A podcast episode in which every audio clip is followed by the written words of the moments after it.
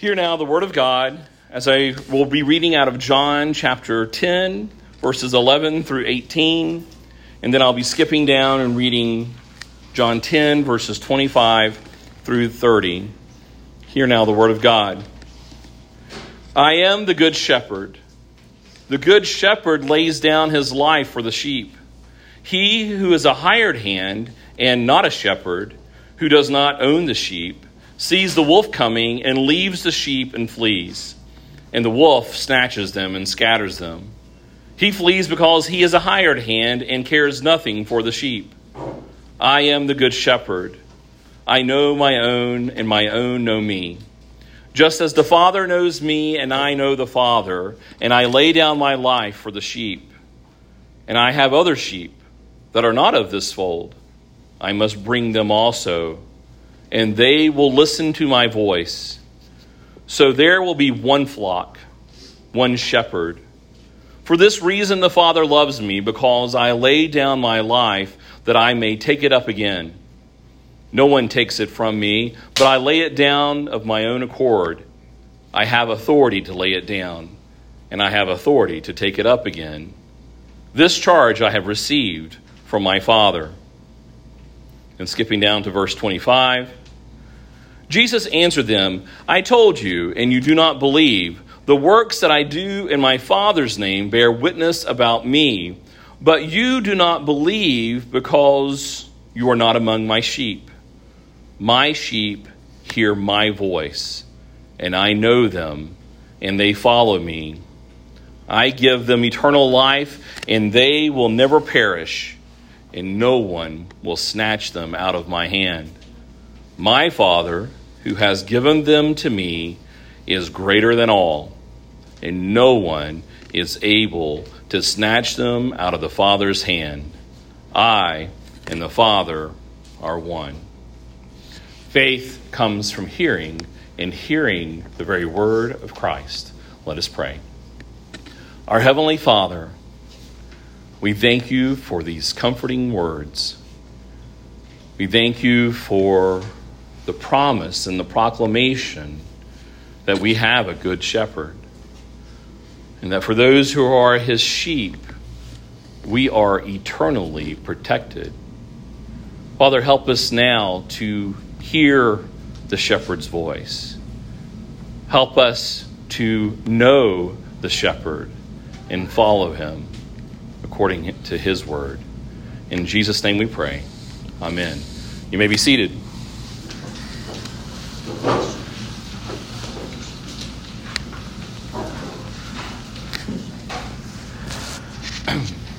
I told you all that, that we were going to, it's actually been, I think, a total, I said I was going to do six sermons on Acts, and we were going to have one more on, does anybody know what today's S was supposed to be in the flow? I, I know it's been two weeks, so it would be fair if you don't remember, but there were two more S's that I have not covered to finish out what I was going to say is the, the five S's, and today would have been fourth, and then there would be one more next Sunday. Does anybody remember what today is? That was the last one. Was good guess based upon the passage today. Oh, we did that one already. What? Stoning. Stoning. Studying. That's right. Studying. He said stoning. Today we're going to learn how to stone people. No. no, studying, studying. And then as I was preparing the, the sermon on studying, I thought, you know, it really needs to be both. It needs to be studying and shepherding. And so if you look there in the, the uh, order of worship, I titled today's sermon, Studying Sheep. Now, there's it's a bit of a double meaning here that we are called to be sheep that study, but as we consider the calling for shepherds, they are to know their sheep.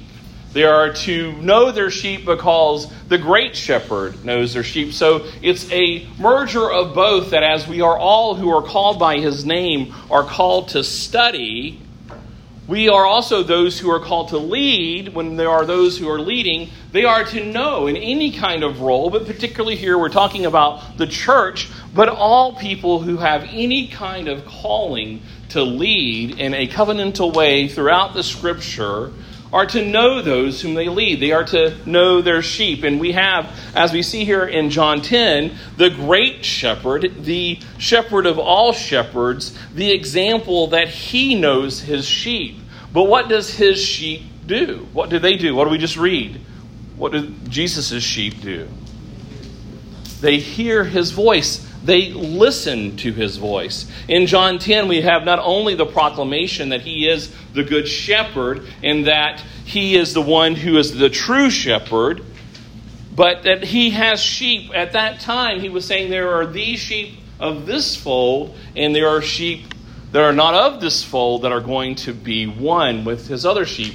Who is he talking about? The Gentiles. And so here in Acts 15, we see in the proclamation and the preaching that the debate and the question that is at hand is how do these Gentiles be considered to be sheep? And where did this come from? And what should they do? And how are they saved? And they go back to the Word and say that it's always been and it is always consistent with Scripture that God was going to call them and they're going to be saved, just like we are saved. We're going to be saved by the Good Shepherd. And so today I want to go through and I want to think about this relationship between sheep and shepherds as we are all following the Great Shepherd. And I want to start out with the larger catechism because I believe that question 159 and 160 are a wonderful explanation. This is in the larger catechism of the Westminster Confession of Faith.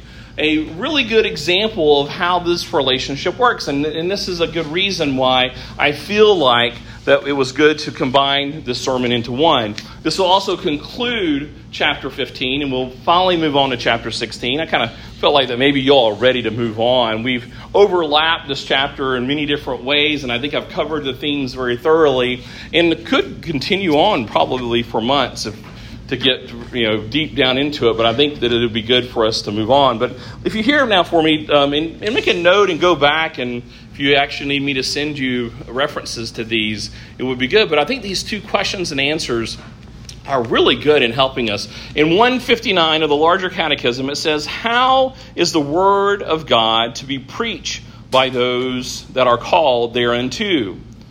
The answer is, they that are called to labor in the ministry of the word are to preach sound doctrine diligently, in season and out of season, plainly, not in the enticing words of man's wisdom, but in the demonstration of the Spirit and of power, faithfully, making known the whole counsel of God, wisely, applying themselves to the necessities and the capacities of the hearers, zealously, with fervent love to God and the souls of His people, sincerely aiming at His glory and their conversion, edification, and salvation. That as those who are called to preach and teach the Word of God, they are to do this in sound doctrine, diligently, in season and out of season, and to do it in a way that communicates to the sheep, but in demonstration of the Spirit. It is a challenging thing to contemplate to think that God would give this responsibility to men, but actually at the same time, it is not the men who are going to accomplish the fulfillment of that delivery of that word. It is in the demonstration of the Spirit and of the power of the Holy Spirit. So, as that is one thing to be focusing on, and we'll see this and I'll highlight this in the passage today, they are still called to be those who study the sheep who apply themselves in such a way that they consider the necessities and the capacities of the hearers. And that is a challenging thing. You have when you have sheep you have different kinds of sheep. You have sheep that are young and some that are old. You have some sheep that are easily distracted and some that are easily captivated and to be able to do that is a tremendous challenging challenge for any of the under shepherds of the great shepherd but then there is this great hope and comfort that it's going to be the spirit that ultimately brings about the conversion and edification and the salvation of the people that belong to the Good Shepherd, to the Great Shepherd. And therefore, the aim of all preaching should be at His glory. Question number 160. It says, So now you hear what is required of the preacher and the teacher. What is required of those that hear the word preached? So, this is the requirement of all of us sheep, including me. Answer It is required of those that hear the word preach that they attend upon it with diligence, preparation, and prayer. Examine what they hear by the scriptures, receive the truth with faith, love, meekness, and readiness of mind as the Word of God. Meditate and confer of it, hide in their hearts, and bring forth the fruit of it in their lives.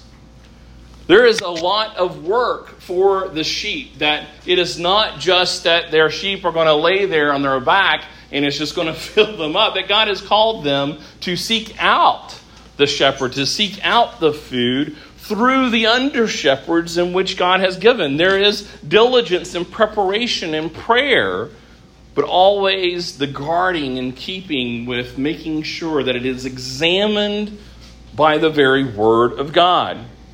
Here in Acts chapter 15, that we've gone over multiple times already now, you can see that there are two primary components of what is being communicated and what the Jerusalem Council is ultimately seeking to achieve. First of all, it is to proclaim the glory of Jesus Christ.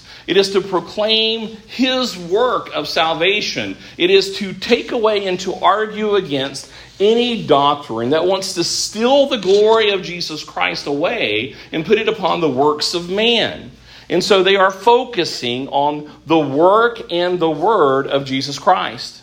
And that pretty much gets you from verse 1 all the way to 21. And as you're making that transition over to 21, you see around 19 that they are seeking to how to apply the reality of the truth of the right doctrine of the work and the glory of Jesus Christ, how to apply it to the Gentile Christians as they're dealing with the controversy of circumcision but also as they want to know what can they provide for them as they teach them the truth of salvation how shall they apply it into their lives and actually shepherd these sheep in verse 19, it says, Therefore, my judgment is that we should not trouble those Gentiles who turn to God, but write to them to abstain from the things polluted by idols, and from sexual immorality, and from what has been strangled, and from blood.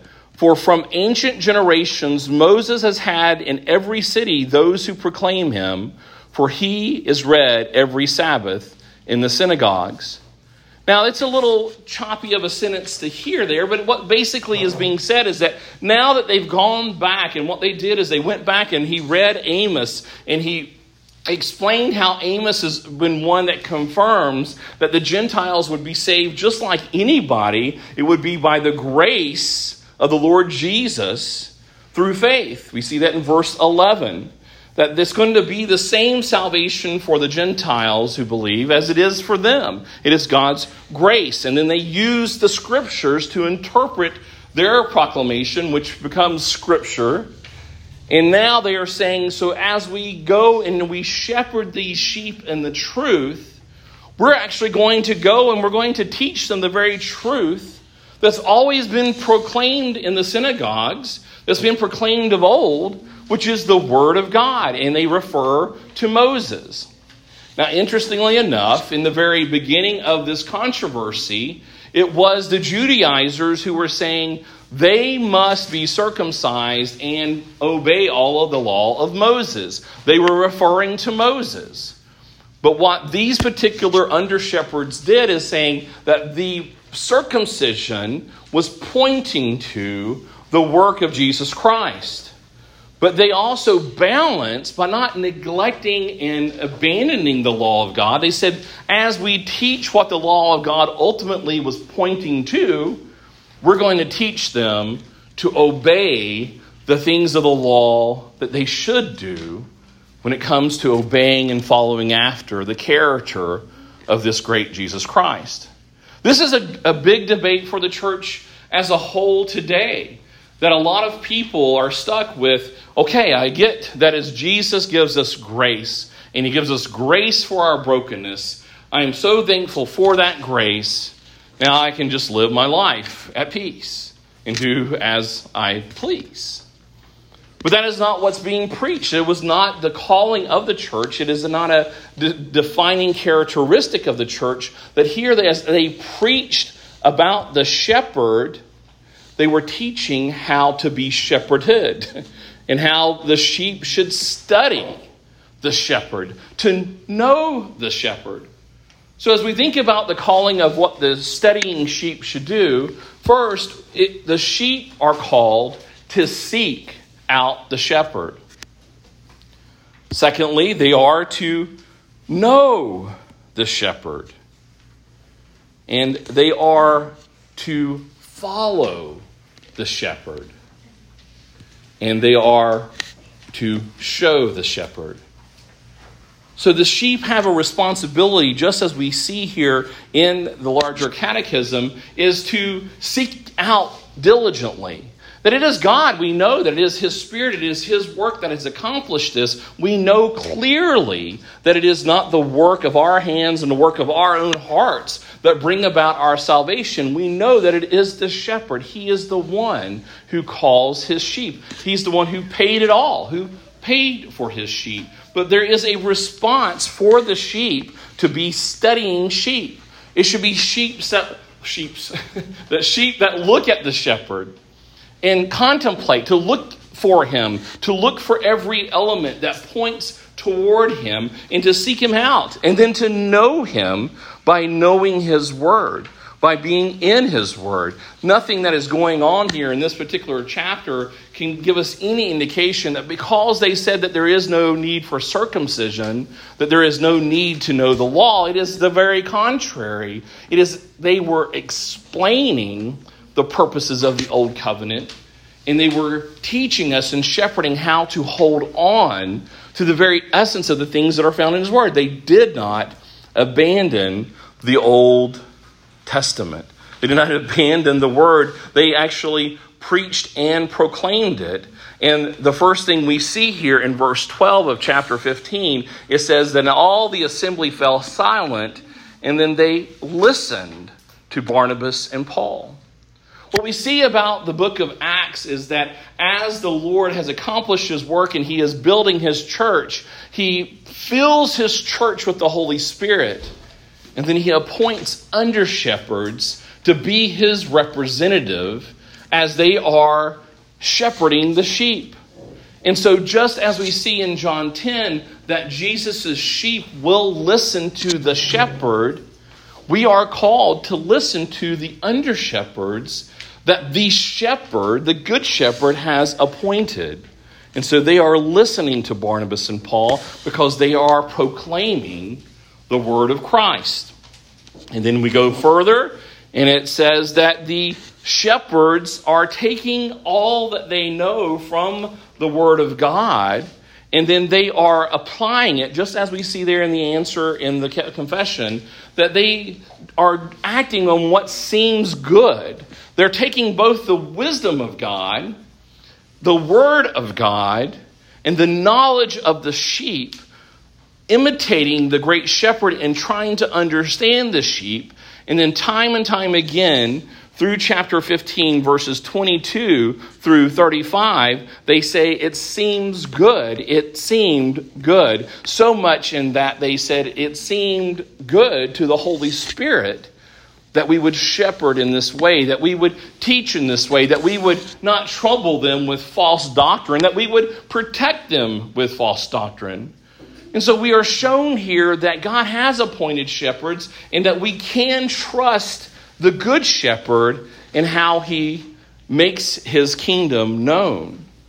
Now, this is a difficult thing for us because we see how under shepherds fail. But in John 10, what were we given there at the very end of what I read there that is a great comfort to us? What did it say that will not happen to his sheep? They will not be snatched away. That we can trust him and we can seek out to trust his under shepherds, having confidence in his protection we do call the church does is called to appoint elders and to to call elders and to seek out those among them. And you're to try to find trustworthy people. I am your pastor. I am somewhat trustworthy. I say somewhat because i'm not perfectly trustworthy. I know maharus and to this day he has not deceived me that I know of. I mean, he may have deceived me, but I may still be in deception. but he is also not perfectly trustworthy. And God has called you to but to trust us. But what is it that you are to do as you listen to us teach according to what the confession said? What are you to measure our proclamation with? You don't have it in front of you, so with the scriptures, is what the answer said. It is to match it up with the scripture, to examine what we say. So you go back to the Good Shepherd and you listen to his word. That is what Barnabas and Paul did. As they were debating and arguing with the Judaizers, it said in verse 15, and with the words of the prophets, excuse me, and with this, the words of the prophets agree. So they were checking themselves. They were referring back to the prophets. They were referring back to the Word of God, saying, What we're teaching here, what we're dishing out here, is consistent with the very Scriptures. And so as you are seeking out shepherds, as you are listening to the shepherds, you continue to seek the Good Shepherd. That's why it's so imperative that you are studying sheep that you are sheep that study the Word of God, that you would know the voice of Jesus, and that as you continue to hear how the voice of Jesus is going to be applied, you keep referring back to the words of Jesus. Nothing that I should teach in any authoritative way should be outside of the very proclamation and wisdom of the Word of God.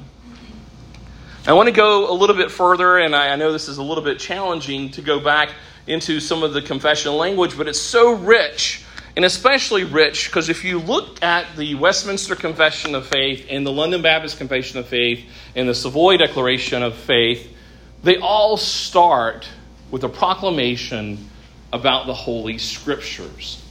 They immediately go back to the words of the king. And all three declarations of faith are all consistent with just a few tweaks of language here and there, but they all are ultimately saying the same that it is the authority of the Holy Scripture. It is by the authority of Jesus. They recognize by reading and knowing God's Word that their proclamation, their confession, their assembly of under shepherds are nothing outside of the Holy Scriptures. Follow me here just a bit. In the very first chapter concerning the Holy Scriptures, it says, Although the light of nature and the work of creation and providence do so far manifest the goodness, the wisdom, and the power of God as to leave men inexcusable. Where do you think that came from? Where do you think they, they're referring to on that? Does anybody know? Romans 1. That even very creation itself teaches the attributes of God. Yet, are they not sufficient to give that knowledge of God? It's, it, you know, they're being Yoda like there. It's yet they are not sufficient to give the knowledge of God and of his will, which is necessary unto salvation. Therefore, it pleased the Lord at sundry times and in diverse manners to reveal himself and to declare that his will unto his church. And afterwards, for better preserving and propagating of the truth, and for the more sure establishment and comfort of the church against the corruption of the flesh and the malice of Satan and of the world, to commit the same wholly unto writing, which maketh the Holy Scripture to be most necessary. Those former ways of God revealing his will unto his people being now ceased so, what they proclaim in the very beginning is that it is true that the light of nature, that creation itself, that everything that we see around us, the knowledge of people, the understanding of people, when we consider the human life, when we consider all of the creatures that are out there and we consider the realities of wisdom and just how things work, that that does teach us a tremendous amount about not just that there is a creator, but the very attributes of God's goodness and his wisdom and his power so much that that knowledge alone is enough to make us inexcusable for not trusting and believing him but it is not enough for us to know how to be saved. And so it is crucial, it is most necessary that we have His Word. When you are a sheep and you are in a desert, and there is not enough to save you through life, you're going to look diligently for grass. You're going to look diligently for water. You're going to look for the things that are sustaining, that will save you from imminent death. That is the kind of sheep that we are to be called to be. We are to be hungering and seeking after this word. It is most necessary. You know, I was, you know, when I drive here, I see a particular biker. I used to work with him years ago, and, and I see him all the time. And I, I imagine conversations with him in the past, and, and he was he called himself a believer, and and I think that, you know, he was the kind of guy who's like, you know, I, I see God wherever I go. I can worship God in the forest. I can worship him here or there. And, and some of you may even think that too. I mean, we can. I've, gone, I've been in the forest, you know.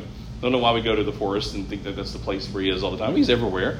But I've been to the forest. Not I mean, this is a very worshipful moment. I've been in the car. I've been everywhere, and and there are worshipful times, and it is very true.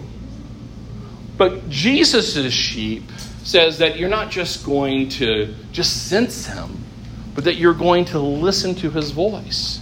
You're going to hear his voice. You're going to meditate. You're going to hunger for it. And it says here that it is most necessary, and it is pointing to that because of what is said in his word. We have no hope. We will not live just sitting in the desert thinking, this is a pretty desert. God did a really good job with this desert. Isn't he so good and so wonderful? If you sit in a desert and contemplate about the wonder of God, you can sit in a field full of grass. And if you just go, oh, this is really nice, this is really pretty, you will die. A sheep will not die, will not live unless the sheep eats the food, listens, dwell, meditates, consumes it, brings it inside, and lives by it. Point three of the Westminster Confession of Faith says the authority of the Scriptures, for which it ought to be believed and obeyed, dependeth not upon the testimony of any man or church, but wholly upon God, who is truth itself, the author thereof, and therefore it is to be received because it is the Word of God. So, what it says there is that, you know, here I am telling you that you've got to eat. If you're sheep, if you are the sheep, you've got to listen. But it doesn't even depend upon my authority to tell you that. It is by God in Himself, the truth in of Himself, His Word in of Himself, that gives the authority to tell you that you must submit to His Word because He is the author, that it is the Word of God. Do we treat the Bible as that authoritative life sustaining source. It is. And as sheep, we are to be studying and diligently listening, referring, checking, living by that very word. Now, point four here is very interesting in light of what we're thinking about today in Acts 15. It says, We may be moved and induced by the testimony of the church to a high and reverent esteem of the Holy Scripture. Hopefully, my sermon today will give you a high and reverent esteem. It will increase it. I'm not saying you didn't have it before, but hopefully, it will increase your esteem and your appreciation for the Holy Scripture and the heavenliness of the matter and the efficacy of the doctrine, the majesty of the style, and the consent of all the parts, the scope of the whole, which is to give all glory to God. The full discovery of it makes of the only way of man's salvation. The many other incomparable excellencies and the entire perfection thereof are arguments whereby it doth abundantly evidence itself to be the Word of God. So it's saying, I can tell you all of these things. The church, each other of you, can point and encourage each other, and you should be moved and induced. You should be proclaiming in your different roles, in your different positions, in your different places and proximities. You should be pointing people to the Word of God. Yet, notwithstanding, our full persuasion and assurance of the infallible truth and the divine authority thereof is from the inward work of the Holy Spirit, bearing witness by and with the word in our hearts.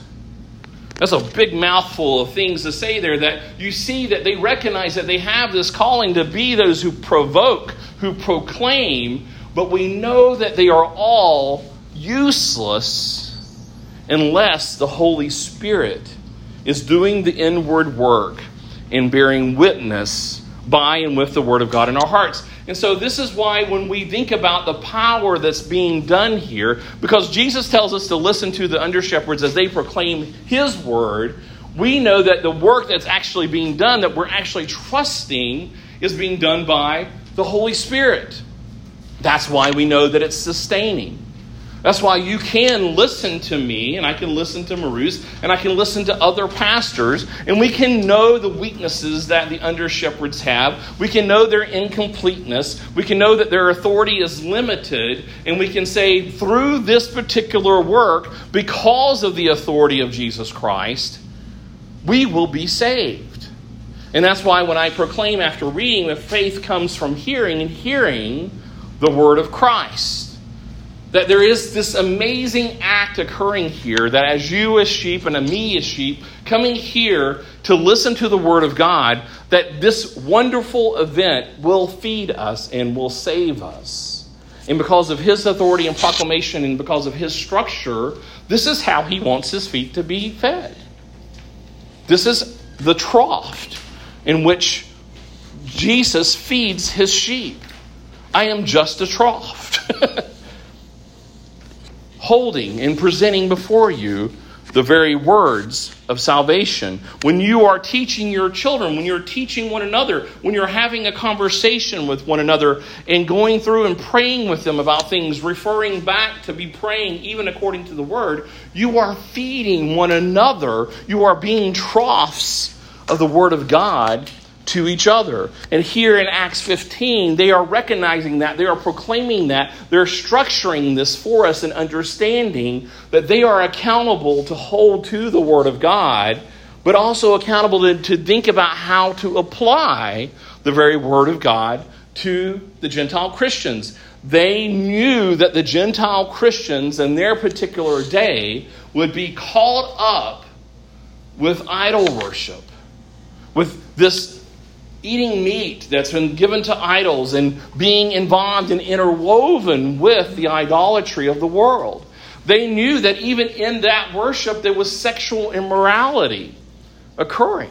They knew that the primary things of focus, that as they were coming to understand that Jesus is king, that Jesus is their savior, that there were particular things that they needed to focus on, and it wasn't obeying the ceremonial laws of the Old Testament but to go back and look at the very things in the Old Testament that even the Hebrews had a hard time with, which was being interwoven with idolatrous worship, which often was interwoven with sexual immorality.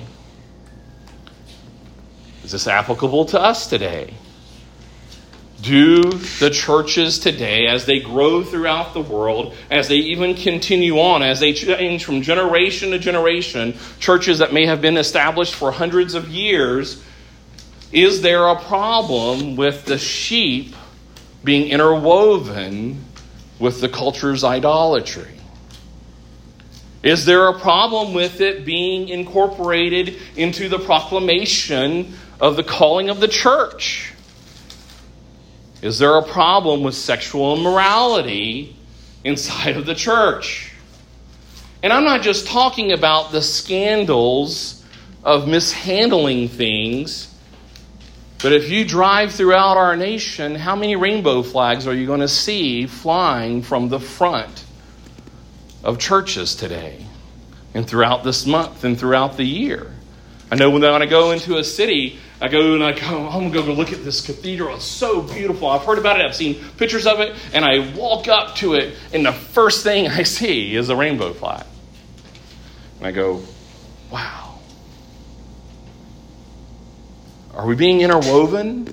Are we being tempted to give in and to try to follow Jesus, but at the same time be concerned about what man thinks this is a temptation that's difficult for me. Not because I believe in it, but because I don't know sometimes the perfectly way to apply it when I get things thrown in my face. I don't want to just punch people. I don't want to yell at people. I want to be able to be a presentation of truth and gospel it's a challenge. And so we see here that it is a work for us to do. It is a work for sheep to do. To keep going back to the word, it's a work for shepherds to do. To keep going back to the word here, they just right out said, you know what? Just stay away from the meat that's sacrificed to idols. But then Paul, as I've said before, later on says, it, it's, it's not the eating of the meat that, that I'm really that worried about. And so he's applying it in a different context because he's understanding the sheep. He's understanding a context. He's not saying it's okay for you guys to be interwoven with idolatry. He's saying that eating meat is not in of itself interwoven with idolatry. Eating that particular meat even is not even saying that you're interwoven with idolatry. But for these particular people, for this particular time, these particular shepherds thought, you know what, just stay away from that because it seems good to us and it seems good by the Holy Spirit that you stay away from that. But they were referring back to the very Word of God. Then, lastly, in, in point, well, next to the last point that I want to read out of the Westminster Confession of Faith, it says in 5, it says, The whole counsel of God concerning all things necessary for his own glory, man's salvation, faith, and life, is either expressly set down in Scripture or by good and necessary consequence may be deduced from Scripture, unto which nothing at any time is to be added, whether by new revelations of the Spirit or traditions of men. Nevertheless, we acknowledge that the inward illumination of the Spirit of God to be necessary for the saving understanding of such things as are revealed in the Word, and that there are some circumstances concerning the worship of God and the government of the church, common to human actions and societies, which are to be ordered in the light of nature and of Christian prudence, according to the general rules of the word, which are always to be observed. So here it's saying that, again, it is the scripture that's going to be what saves you, the, what, the truth in scripture that will be what that saves you. It will be by the movement of the Holy Spirit that will save you. It will not be the work of the under shepherds, but that there is this calling for the under shepherds in the circumstances concerning the worship, the government, common human actions, and societies, and different things that are going on in life, and how they are apply it. But even that wisdom in that application is to be held to the general rules of God's word. And that is what they're doing here as they think about in verses 22 through 35, they are thinking about their challenges. They're going back to the Word of God, they're going back to the law of God, and saying, just as it was for those of old, it is for you. This are the, these are the things that you are to be focused on. And then in verse 35, it says, And Paul and Barnabas remained in Antioch, teaching and preaching the word of the Lord with many others also. So as they took this letter, they continued to point them back to the word of God. And then lastly, the closing statement of the confession of faith on the authority of Scripture. It says, The Scripture, the supreme judge, by which all controversies of religion are to be determined, and all decrees of councils, opinions of ancient writers, doctrines of men, and private spirits are to be examined. And in those in, in, in whose sentence, this is going back to the supreme judge, in whose sentence we are to rest, can be no other but the Holy Spirit speaking in the scriptures. The sheep are called to seek and to know Jesus and to trust Jesus on how to eat the scriptures, how to consume the scriptures, and also on how to show or to follow and to show the scriptures. We are to do what he says.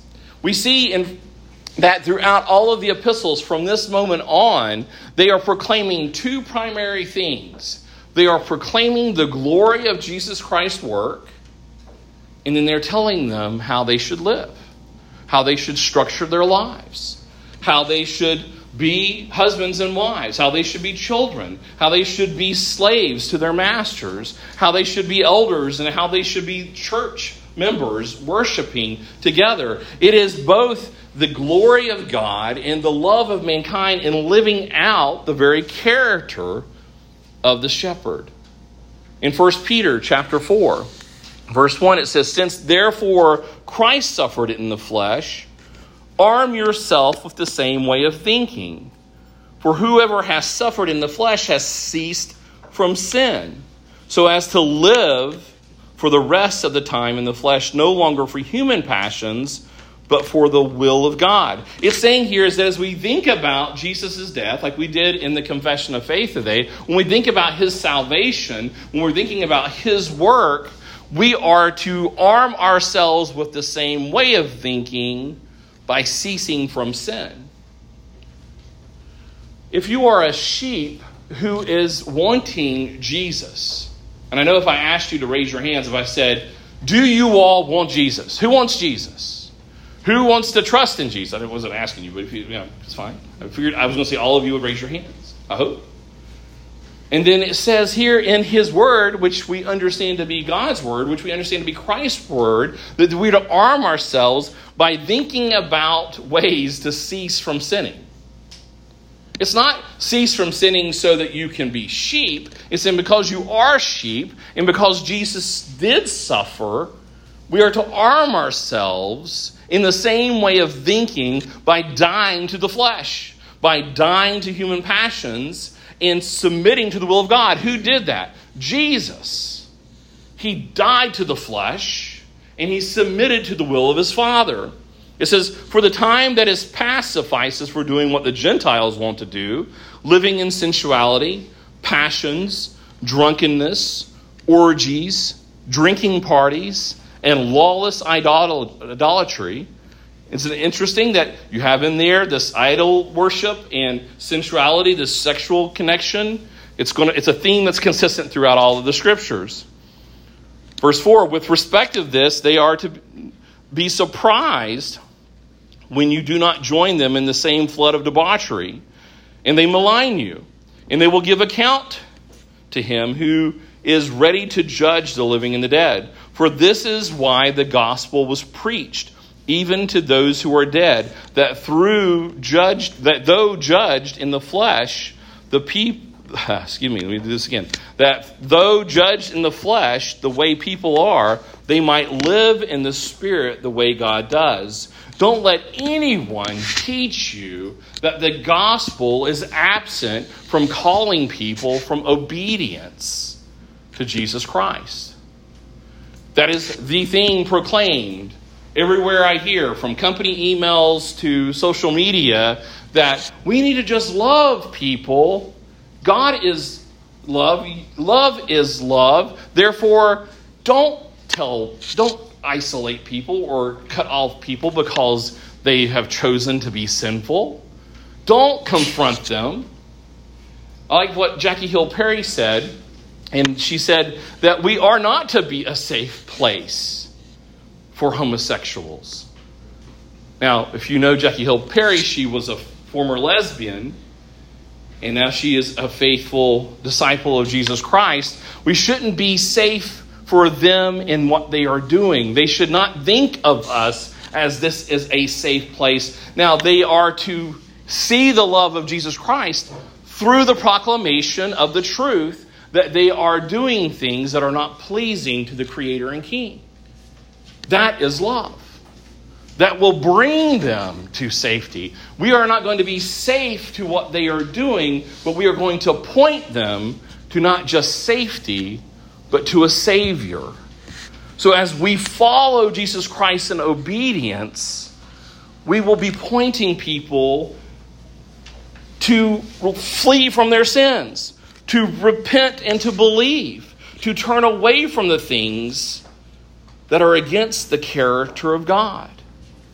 Verse 7 of 1 Peter 4, it says, The end of all things is at hand. Therefore, be self controlled and sober minded for the sake of your prayers. Above all, keep loving one another earnestly, since love covers a multitude of sins. Show hospitality to one another without grumbling. As each of you have received a gift, use it to serve one another as good stewards of God's varied grace.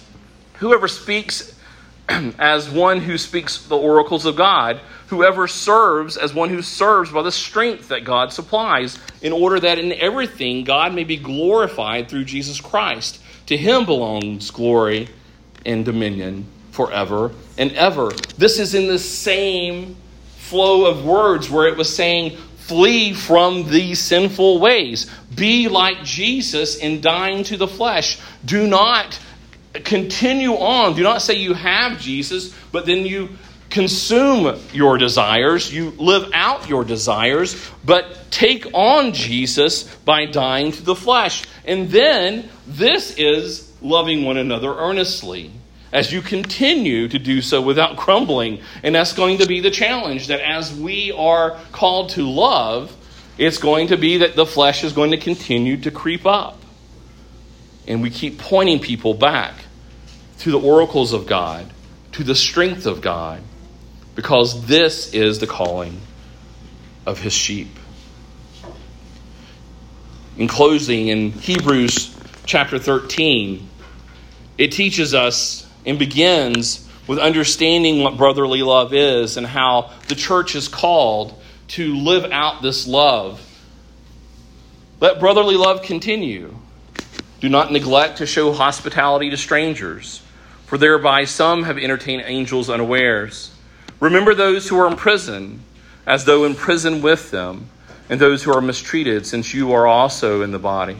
Let marriage be held in honor among all and let the marriage bed be undefiled, for God will judge the sexually immoral and adulterous. Keep your life free from the love of money and be content with what you have.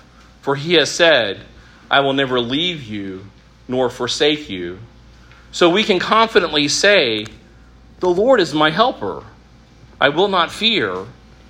Who, what can man do to me? Remember your leaders, those who spoke to you the word of God. Consider the outcome of their way of life and imitate their faith. Jesus Christ is the same yesterday and today and forever. Do not be led away by diverse and strange teachings, for it is good for it is good for the heart to be strengthened by grace interwoven with all of this is saying that this that Jesus is helping us. The Lord is our helper. These are the ways that we are to show Jesus is and to show love is by not neglecting to be hospitable, by having all of us to hold marriage to be an honorable institution and to doing everything we can to keep the marriage bed from being defiled. That we were free from the love of money, that we remember those who are imprisoned. And then it says that as we are saying the Lord is our helper, we are to remember our under shepherds, those who spoke the word of God. We are to consider their way of life. We are to look for the fruit of their life to see if it matches with the scripture, but to imitate them when they are leading us to the shepherd. Because in verse 8, Jesus Christ is the same yesterday, today, and forever. This is how Jesus Christ has appointed his church to operate.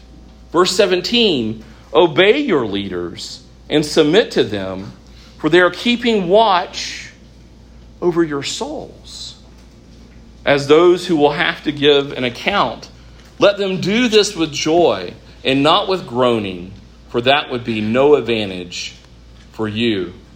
Pray for us, for we are sure, for we are sure that we have a clear conscience, desiring to act honorably in all things. I urge you the most earnestly to do this in order that I may be restored to you the sooner. Here we have what the life of following after the shepherd looks like. It has to do with considering the Word of God, obeying the Word of God, consuming it, living it out, living faithfully before one another. It is to look at the structure that He has given us and how He has appointed under shepherds to be watching over our souls. Is it me who is watching over your souls and has to make sure that your soul is not going to be snatched up? By the enemy? No, it is Jesus who is working through these means, working even through every covenant relationship that is appointed, even the civil magistrate, to be those who bring fear to the wicked. This is how Jesus shepherds his sheep. We are to recognize it and see it in this passage and to see it being consistent with all of the words of the shepherd. Because he, his work has accomplished this. His work has made it so. That is why we are to do this in remembrance of him. This feast that we are about to partake in is not there just to sustain you physically, it is to remember what work he has done.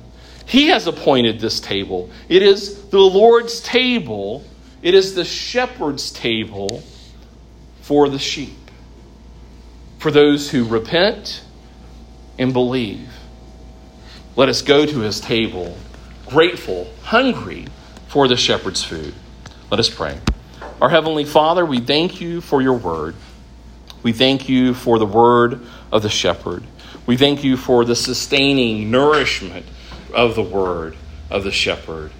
And we thank you for the humble calling to feed your sheep, your word, trusting not in us, but in the great shepherd, in the Holy Spirit to bring that food into the hearts of your sheep. And we ask that you would do that now. In Jesus' name, amen. Now let us stand and let us praise him for all his many gifts that He has granted us this week.